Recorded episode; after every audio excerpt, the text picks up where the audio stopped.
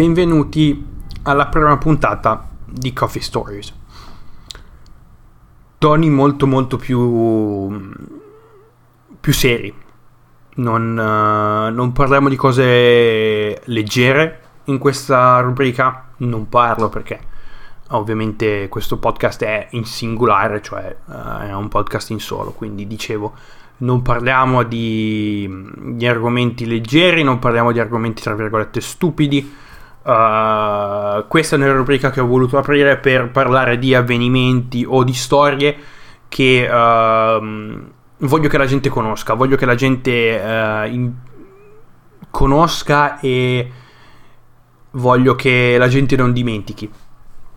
Dal titolo probabilmente avete capito di cosa andrò a parlare. Apro una parentesi, per questa puntata non ho nulla di, di, preparato, non ho nulla di scritto, quindi verrà tutto fuori in maniera improvvisata, perché voglio veramente uh, farvi capire come, come, penso, in un certo senso. E infatti anche il tono della mia voce è meno... Um, più basso, per farvi capire che stiamo parlando di cose veramente serie in cui bisogna avere un certo tipo di, di conoscenza di, di, quello che si va a parlare e uh, sono argomenti che non vengono, che non devono essere presi alla leggera. Quindi dal titolo avrete già capito di cosa stiamo parlando, parliamo di Chernobyl, della miniserie uh, targata HBO e Sky, che è uscita in Italia disponibile la prima puntata dal, um, su Sky Atlantic dal 10 di giugno che in Finlandia è uscita su HBO Nordic uh, a tema um, all'uscita settimanale, uh, io ho visto tutta la serie. E Chernobyl è un argomento che è, tra virgolette, vicino a me, perché quando ero piccolo, ma ne parlerò dopo, uh, avevo una paura tremenda. Avevo una paura tremenda del sentire solamente il nome Uh, mi, mi venivano i brividi, stavo male perché avevo paura. Ora ho guardato questa serie in maniera veramente non scettica, ma più che altro col, col, con la paura di vedere cose che non, che non, avrei voluto vedere e di non dormire per giorni. Perché questo è. Cioè, Chernobyl è, è, è, stata, è stato un disastro che ha cambiato in un certo senso la storia del mondo. Perché per molti uh, storici o meno, uh, Chernobyl è stato il primo avvenimento di una, di una serie di reazioni a catena di avvenimenti che hanno portato alla dissoluzione dell'Unione Sovietica alla fine del 1991. Però andiamo con ordine. Parliamo prima di tutto, vorrei parlare prima di tutto della serie, uh, che è una miniserie, quindi non aspettatevi una seconda stagione. 5 puntate, 5 ore di, uh, di terrore, di orrore, di paura, di, um, di, di, realtà nuda e cruda di quello che è veramente successo. Allora, la serie è stata creata da Craig Mazin che è uno scrittore uh, e ha iniziato a scrivere Chernobyl nel 2015 e è passato dall'essere un docudrama perché è un tra virgolette documentario perché quello che è successo, cioè quello che vedrete, se non l'avete ancora vista, vi prego andatevela a guardare perché uh, è veramente ben fatta cinematograficamente a livello di attori non è um, in cast non è stellare non abbiamo veramente dei nomi dei, dei pesi um, non abbiamo veramente dei, degli heavyweight cioè del, dei, dei, personaggi degli attori famosissimi uh, però veramente fanno un porco lavoro e veramente uh, sono molto bravi. Sto parlando di gente come uh, Jared Harris che um, interpreta appunto il lo scienziato Valery Legasov, uh, direttore dell'Istituto di, di, Fisica Nucleare Kurchatov di, di Mosca, uh, Stana Skarsgård, sì, si pronuncia così perché, perché è, è svedese, uh, che interpreta il deputato per uh, il Ministero dell'Energia Boris Sherbina, e uh, forse l'unico nome che l'unico attore che attrice in questo caso che ho riconosciuto di primo occhio è stata Emily Watson che interpreta un personaggio fittizio uh, la dottoressa se non sbaglio non è dottoressa però il fisico, il fisico nucleare uh, Uliana Humyuk uh, che è praticamente la rappresentazione di tutti gli scienziati che hanno lavorato sul su, su Chernobyl, su, sul disastro, su come arginarlo, su come uh, far sì che il disastro, che questo tipo di, di, di, di, avvenimenti non capiti mai più. Che poi alla fine sono ricapitati, è ricapitato, ma non per cause uh, dirette, non per cause uh, simili a, a, quello che è successo il 26 aprile del 1986 alla centrale Vladimir Ilyich Lenin di Chernobyl, nel nord dell'Ucraina Uh, Chernobyl dista una centinaia di chilometri dalla capitale, Kiev. Uh, ed è praticamente a 20 km al confine con la Bielorussia. Il 26 aprile del 1986 uh, ehm, un'esplosione avvenuta appunto nell'unità numero 4 della, um, della centrale nucleare di Chernobyl fa saltare il, um, il reattore un, il reattore nucleare è esploso uh, e ha gettato uh, tonnellate di materiale radioattivo in aria e si è creato un incendio di grafite. Uh, la grafite è, um, è carbonio. In sostanza la grafite è carbonio. A livello molecolare la grafite è strutturata in maniera diversa rispetto al carbonio e, um, ed è altamente radioattiva. I fumi creati da questa esplosione e da questo incendio hanno praticamente uh, creato una zona di morte e di distruzione attorno alla centrale in sé, ma i venti in quelle settimane l'hanno portata, hanno portato questi fumi in tutta, praticamente l'hanno portato ovunque. Eh, partiti, mh, I venti hanno iniziato a spiare verso ovest, perciò i fumi hanno iniziato ad arrivare in Europa dell'Est, piano piano uh, le correnti hanno spostato le particelle radioattive uh, verso l'ovest fino ad arrivare a dire il vero in direzione bidirezionale. Quindi le, uh, le, le particelle sono state, sono state um, recuperate da correnti che, corre, che spiravano verso ovest quindi verso l'Europa occidentale verso i paesi baltici, i paesi nordici e sia verso l'est. Quindi il mondo è stato tra virgolette ingolfato anche se uh, in in maniera diciamo minuta, in maniera non proprio così uh, esponenziale, così enorme, ad una quantità di radiazioni che uh, non era mai stata percepita prima.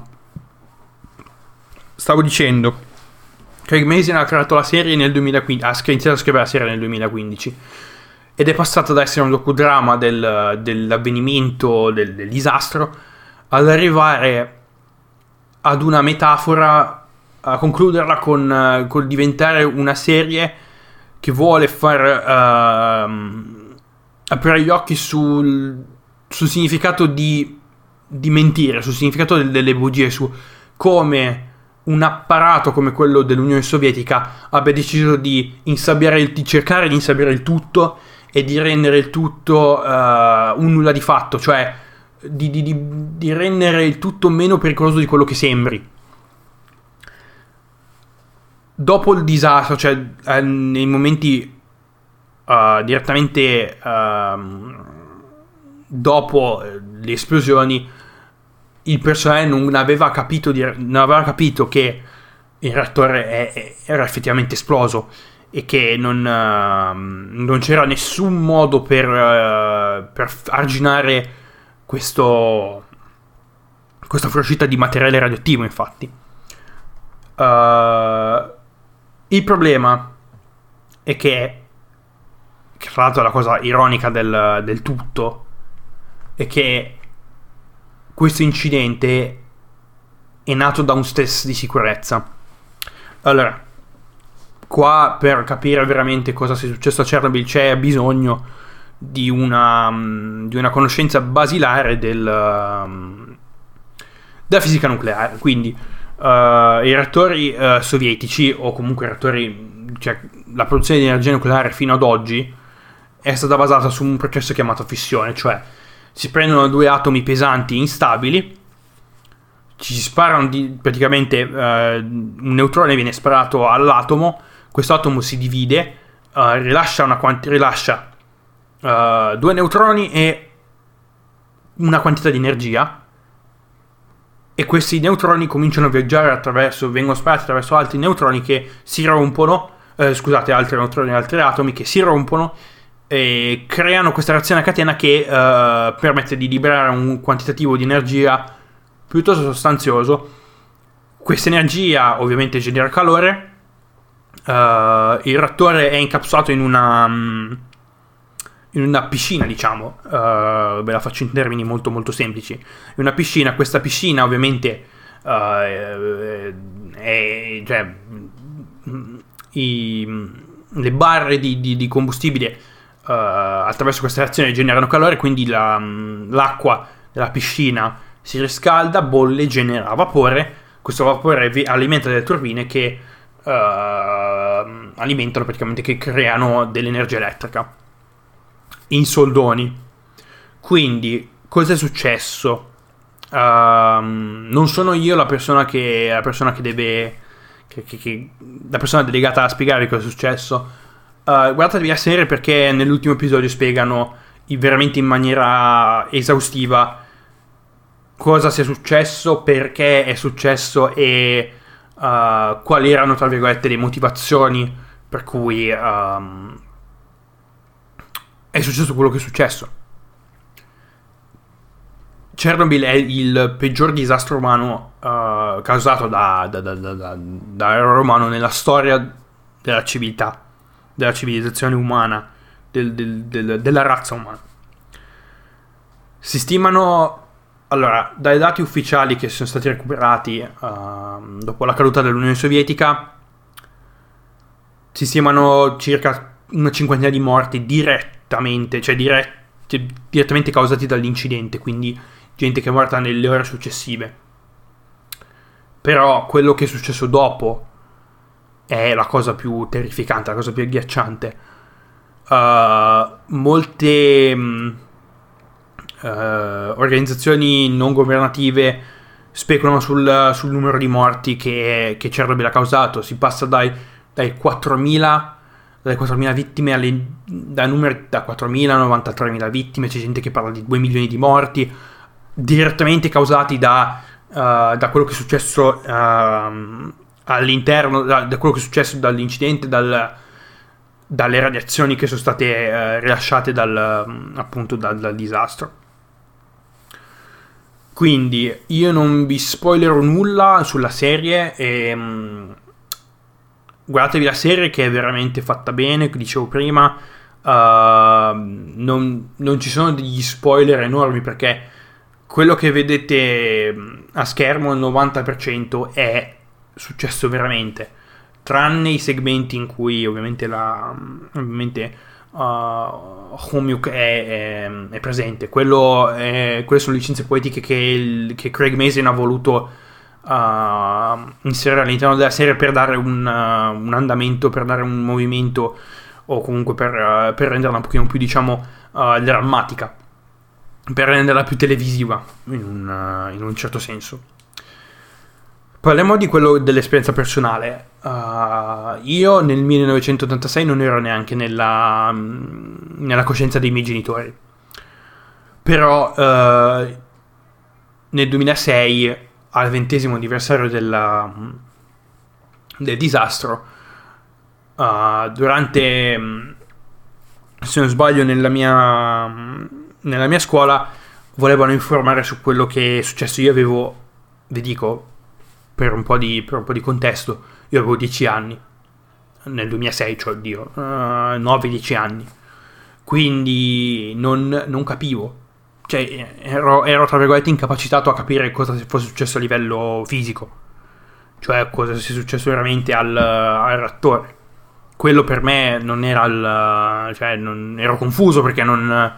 non, non capivo, non avevo le basi per capire quello che veramente uh, era successo all'interno del, della centrale, che c'era della politica di mezzo, che c'erano delle, uh, delle sottotrame che hanno portato, o comunque degli avvenimenti e delle decisioni che hanno portato a questo, alla situazione che, uh, che si è creata poi in quella notte di aprile del 1986. Mi ricordo che ci avevano fatto vedere un segmento di Super Quark dove spiegavano appunto cosa, cosa fosse successo. Dopo, però, volevano farci capire cosa. quale fosse. quale fossero le conseguenze del, del, del, disastro. Quindi ci hanno fatto vedere. Non so se fosse un documentario delle, delle serie di diapositive dove facevano vedere bambini, uh, persone che sono nate dopo dopo il disastro i cui genitori erano nelle zone uh, contaminate e quindi probabilmente se non sbaglio il, era un documentario chiamato la, l'eredità di Chernobyl se non sbaglio e uh, voglio solo aprire una parentesi la maggior parte della gente che uh, ha vissuto a Chernobyl durante, durante, l'evacuazione cioè durante il periodo in cui la centrale esplode dove, nel periodo in cui il reattore è esploso e quindi la, la, la città è stata evacuata per, uh, per, appunto per motivi di sicurezza. Uh, poi hanno deciso di creare questa, questa zona di, di, di esclusione uh, dove non, non, è possibile teoricamente abitare, però ci sono, da quello che ho capito e da quello che sono riuscito a, recuperare su internet, ci sono tipo, si parla di 300 persone che vivono all'interno della della, della, zona di esclusione e la maggior parte sono pensionati che non... Uh, pensionati, persone anziane che non, uh, non, voglio, non volevano lasciare il, uh, il posto dove, dove, dove, vivevano perché non capivano, non, uh, per loro eh, non, non, era vero perché non lo vedevano, perché non era come era la guerra, non era come, come vedersi i tedeschi arrivare e distruggere tutto per far capire che siamo arrivati e vogliono, vogliono conquistare l'intera Unione Sovietica. Loro c'erano passati, uh, avevano visto... Uh, nei, in, cioè, avevano vissuto la rivoluzione, um, la rivoluzione d'ottobre, avevano vissuto la nascita dell'Unione Sovietica, probabilmente avevano vissuto il genocidio uh, della, um, del Holodomor, cioè quel genocidio, cioè, um, genocidio che ha causato la morte di 3 milioni di persone una carestia che ha portato uh, gente a, a, mangiare altra gente, uh, per metterla in termini molto molto molto terra-terra.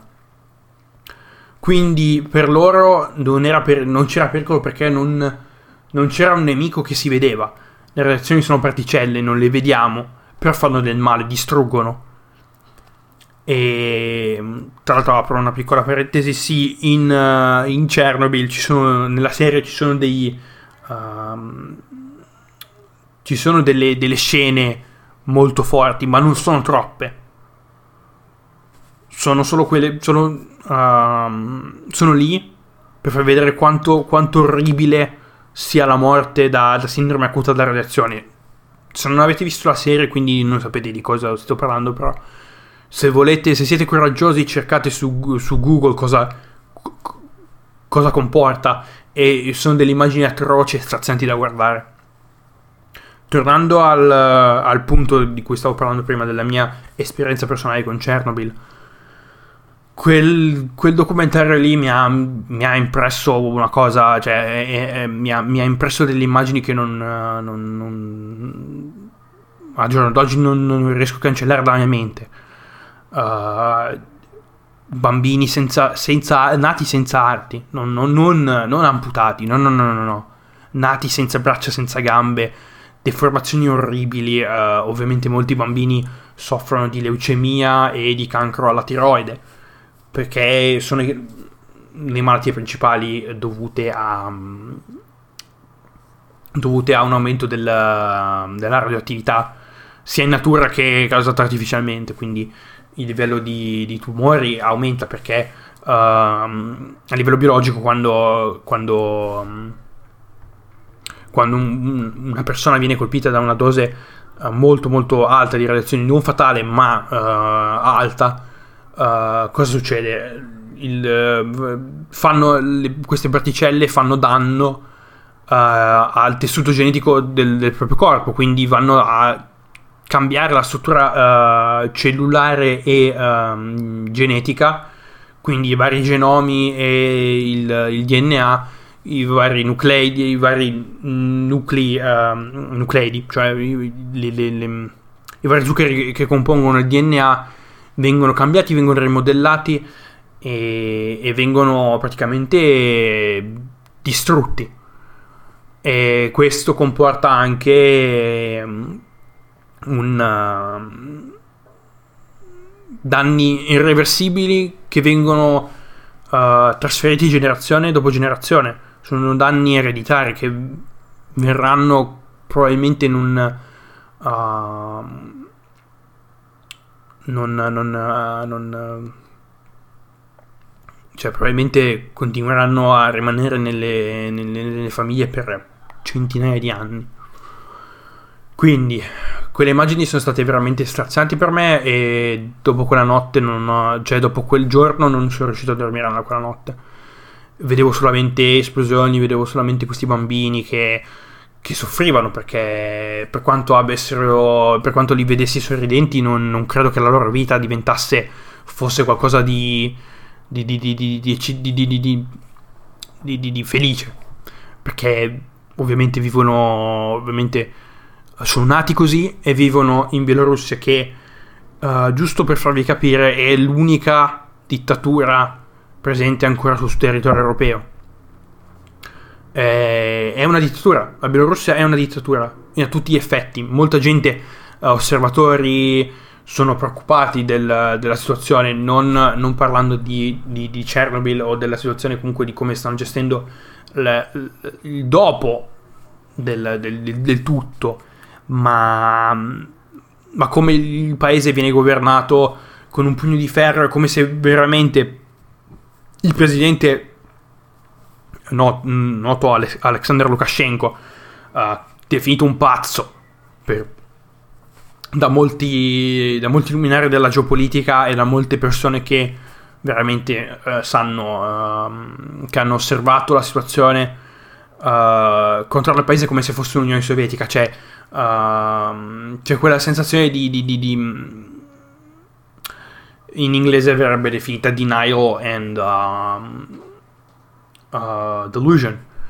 Cioè è una cosa uh, cioè lui non, non, è passato ancora secondo me non è ancora non si è ancora capacitato del, capacitato del fatto che l'Unione Sovietica non esista e che la Russia cioè che, che l'Unione Sovietica sia collassata. Quindi molti servizi in Bielorussia, molti, mm, molte organizzazioni hanno ancora il nome che veniva utilizzato durante gli anni del, dell'URSS. Uh, quindi, dicevo, non ho, non ho, finito il discorso dei, dei, delle persone che sono, le persone che vivevano nel, nell'area limitrofe a Chernobyl e nella città di Pripyat che era definita uh, una città atomica, uh, tra virgolette, nel senso che erano le città, era una città Pripyat che è stata costruita solamente per ospitare le persone che lavoravano direttamente alla centrale, più di 50.000. E questa città era molto diversa dalle, dalle, dalle tipiche città dell'Unione Sovietica perché era, una, era un'utopia, era un paradiso. Uh, non, non, c'erano mai. Non, il cibo c'era sempre, non c'erano razioni, la gente poteva viaggiare liberamente perché erano tutte persone che conoscevano i segreti oscuri dell'Unione Sovietica e, e godevano di uno status che, che poteva permettergli di vantarsi di essere del, nell'elite del, um, del paese a quel, a quel, tempo, quando, quando Pripyat è stata costruita, quindi nel 1970, la centrale nucleare di Chernobyl era il fiore all'occhiello del, dell'industria nucleare sovietica. E uh, nel, nel, dopo, nel, nel, uh, dopo l'incidente, quindi dopo la creazione della zona di alienazione, la zona di esclusione, uh, hanno deciso di, creare, di costruire da zero ehm, una città dedicata alle persone, non dedicata, cioè una città per le persone che vivevano a Pripyat, per gli abitanti di Pripyat. Questa città si chiama Slavutic e, ed esiste ancora. Um, Pripyat era, sul, uh, era stata creata, costruita sul fiume, appunto Pripyat, mentre Slavutic è stata creata sul, uh, sul Dnepro, se non sbaglio. Sì, quindi c'è quel tipo di estetica. E comunque uh, molte persone che tuttora nel 2019 lavorano ancora all'interno della centrale per uh, varie operazioni di smantellamento uh, abitano a, a, a Slavutic. Quindi uh, un piccolo anche, volevo parlarvi anche un attimo di quello che è successo dopo l'incidente. Allora, ve lo dico subito. la prima reazione, il primo istinto del, del governo sarebbe stato di insabbiare il tutto e di non dire agli abitanti che, che cosa fosse successo, che quello che, che, che quello che è successo era una situazione gravissima e che poteva comportare la loro morte. Quando si sono resi conto che la situazione doveva essere uh, controllata e, e, quell'area non poteva essere praticamente più abitata da, da, da, da persone, e questo è successo 36 ore dopo uh, dopo l'incidente, hanno deciso di evacuare la, la zona, chiudere tutto, barricare tutto e uh, cercare di distruggere um, e di rendere il posto, tra virgolette, abitabile, di arginare quello che, quello che sarebbe successo, quello che sarebbe uh, potuto diventare anche qualcosa di peggiore. Uh, quindi la centrale molti di voi probabilmente avrebbero detto, boh, dopo quello che è successo, boh, decommissionata, spenta, smantellata. No. Avevano appena finito uh, nell'85, avevano appena finito, se non sbaglio, il reattore numero 3. Quindi, cosa è successo? La gente ha continuato a... Il governo non ha fatto nulla per fermare quello che sarebbe successo dopo, cioè... Uh, hanno continuato a lavorare, Chernobyl continuava a produrre energia perché era la, so- la fonte principale uh, di energia per Kiev, che è una città da 3 milioni di abitanti. Quindi non potevano permettersi di spegnere uh, l'intera centrale e quindi la gente ha continuato a lavorare. Molti uh, hanno detto che i livelli di radiazioni all'interno del, delle varie sale di controllo del, del, della centrale uh, dopo l'incidente non erano alti e quindi era possibile tranquillamente lavorare senza nessun problema. Però la cosa per molti è, è veramente scioccante. La centrale è stata spenta, pensate un po', nel 2000. 14 anni dopo nel, mentre stavano cercando di pulire il tutto, mentre stavano cercando di arginare il tutto, che la creazione del sarcofago che uh, era, era pro, previsto per, uh, per, durata per 20 anni, 30 anni, e che una, era una struttura provvisoria e non, non, non pensata perché non, non, non c'erano...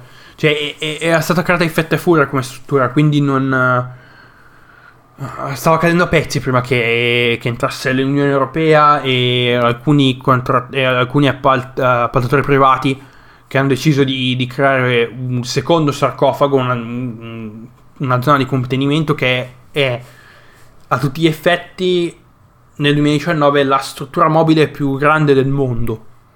Un contenitore da alto 116 metri uh, che era stato costruito praticamente a um, 200 metri da, 200 metri dal reattore ed è stato uh, praticamente spinto su rotaie fino ad arrivare a, a, a completamente a chiudere ermeticamente il, uh, il, reattore quello che è, che è rimasto e per me, per me Chernobyl è, è, è, è stato qualcosa di, di allucinante Uh, adesso riesco ancora. Adesso, dopo aver visto la serie, piano piano sto iniziando a, um, ad essere meno spaventato perché. Uh, nonostante io viva in Finlandia e la Finlandia uh, produce ancora energia uh, grazie al nucleare. Uh, però sono abbastanza sicuro che, che, qui non succederà mai una cosa simile. Uh, sono state decisioni, tutte quelle decisioni e quelle coincidenze che hanno portato a, a, a, un, al peggior disastro che, che la storia umana abbia mai, abbia mai concepito. Quindi piano piano io comincio a dormirci sopra su queste cose, ma uh, ci sono certi, certe scene, certi, certi, momenti in cui mi capita di, di sognare che, che, un reattore esploda, ad esempio. Ed è, normale perché quando si è piccoli e vengono, queste cose vengono assorbite uh, in un certo metodo, poi continuano a, a, rimanere con te anche quando, quando cresci. Ehm, ed è, ed è triste, vedere Chernobyl è stato veramente un pugno in gola. Uh, nonostante a livello sia, nonostante sia magistrale come serie, però è, è veramente uh, è veramente una serie molto molto molto eh, caratterizzata dalle emozioni. Uh, molta rabbia, perché hanno mandato gente a morire, ma è perché non avevano altra scelta. Non vi dico altro perché comunque questi sono tra virgolette degli spoiler. Ma se dovessimo pensare ai liquidatori che sono praticamente dei... erano, non so se, se ci sono ancora delle, dei, dei, dei, movimenti o comunque gente che uh, deve, lavora ancora a fare, cioè fa ancora questi, questi, queste mansioni però uh, a Chernobyl sono arrivati nell'87 uh, eh, più di 500.000 riservisti, riserve militari, che hanno dovuto intraprendere vari, varie mansioni per rendere, per tra virgolette bonificare l'area, che sia, che fosse mm, scavare gli strati superficiali del terreno per, che erano pieni di materiale radioattivo per uh, metterci sopra il cemento e ripiantare vari alberi e cose del genere. O addirittura c'era gente che purtroppo ha dovuto andava in giro ad ammazzare i vari animali che erano rimasti lì perché erano, uh, erano talmente radioattivi che non, uh, non potevano. Non, non, non, c'era bisogno, cioè erano radioattivi e molto probabilmente soffrivano e quindi non, non, non avevano, non potevano vivere per loro non potevano vivere, quindi dovevano essere ammazzati. Forse quello era la parte più. Uh, la parte più staziante. C'è un episodio interamente dedicato a una, a una, una sottotrama, diciamo, uh, di, di, liquidatori e di come. Uh, di come. come vivevano, di come hanno vissuto e, e come, se fossero, come se fossero stati in guerra. La, il governo e chi ha lavorato lì, uh, l'ha trattata come se fosse una guerra. La guerra contro l'atomo e um, l'Unione Sovietica per loro ha vinto, ma, ma non era vero. Hanno perso, hanno perso di brutto. Infatti, milioni, le, i milioni di persone che, che stanno soffrendo per conseguenze causate da quell'incidente sono ancora vive e, e continuano a, a, soffrire perché soffrire per, a livello fisico, soffrire a livello mentale perché il governo non ha voluto aprire bocca, ha voluto sapere tutto, nonostante il mondo sapesse.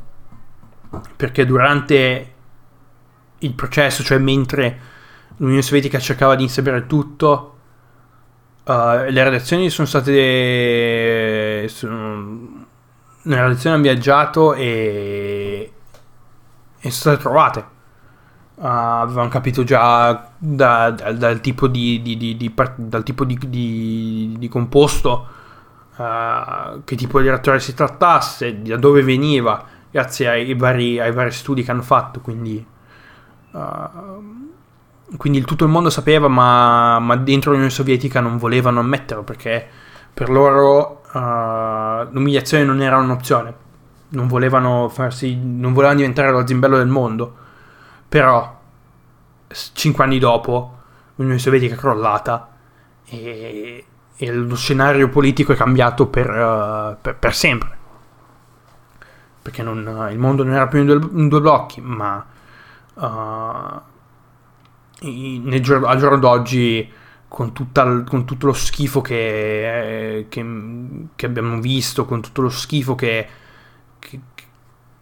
che arriva sia da, da, da, da, quello che succede uh, in Russia, da, da quanto, uh, da quanto cerca di essere, da quanto io cerco di essere in questo caso il più parziale possibile, ma uh, da entrambe le parti, ciò che le dichiarazioni che hanno fatto, sia i vari uh, sia i, i, vari leader russi che comunque l'amministrazione americana mi fanno schifo perché non è così che dovrebbe essere governato il mondo. E, e voglio solo farvi ricordarvi che uh, in Europa nel 2019 abbiamo ancora una dittatura e una guerra. Perché c'è una guerra ma nessuno ne parla. La guerra in Ucraina la guerra nel, nel, nel Donbass uh, che, che, che, che poi alla fine è una guerra proxy perché sono i russi che hanno cercato di fare. Sono i russi che vogliono l'accesso al Mar Nero. E sono i, i, i separatisti, tra virgolette, filorussi sono stati spinti dal governo russo a cercare di separarsi per, per creare una specie di fantoccio. E non sono io un pazzo che lo dice, perché vuole solo dare aria alla bocca, ma uh, gli osservatori internazionali e varie agenzie uh, supportano, appoggiano quello che, che, che, vi ho appena detto. Quindi vorrei concludere questo primo episodio di Coffee Stories così, uh, con una, um, un avvertimento no, una notifica no, con un... con un una, non neanche una dichiarazione. Cercate di non dimenticare quello che è successo nel passato perché ha formato presente. Cercate di non dimenticarvi che vivete in un continente in cui la situazione, per quanto, rose, per quanto sia rosea all'interno dell'Unione Europea, che non è neanche tanto rosea, uh, non, è, non, è, effettivamente una situazione di pace uh, e di tranquillità. E ricordatevi che c'è della gente che soffre ancora per tutto questo schifo. Quindi vi ringrazio per l'ascolto e ci sentiamo mercoledì prossimo con una nuova puntata. Non di Coffee Stories, ma questa volta di Game Coffee, perché vogliamo... Ogni tanto c'è bisogno di un po' di serietà, un po' di cognizione all'interno di questo, di questo programma. Voglio fare capire alla gente che anch'io posso essere una persona seria. Quindi, ripeto, grazie per l'ascolto e ci sentiamo mercoledì prossimo.